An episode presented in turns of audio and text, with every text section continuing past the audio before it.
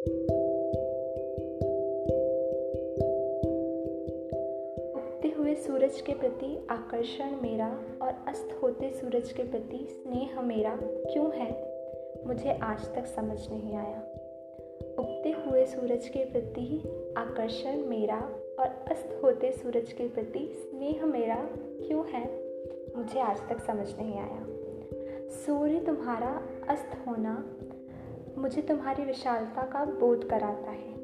सूर्य तुम्हारा अस्त होना मुझे विशालता का तुम्हारी बोध कराता है, क्योंकि अस्त होकर भी तुम मेरे लिए चाँद छोड़ जाते हो।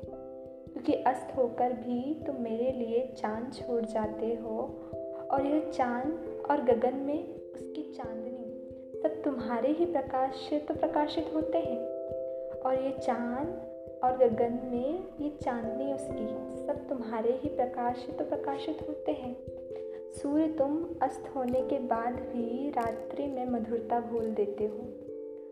और यह सरकती हुई निशा पुनः तुम्हारे आगमन का संदेश दे रही है।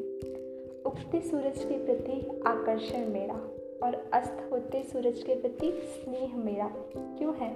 मुझे आज तक समझ नहीं आया।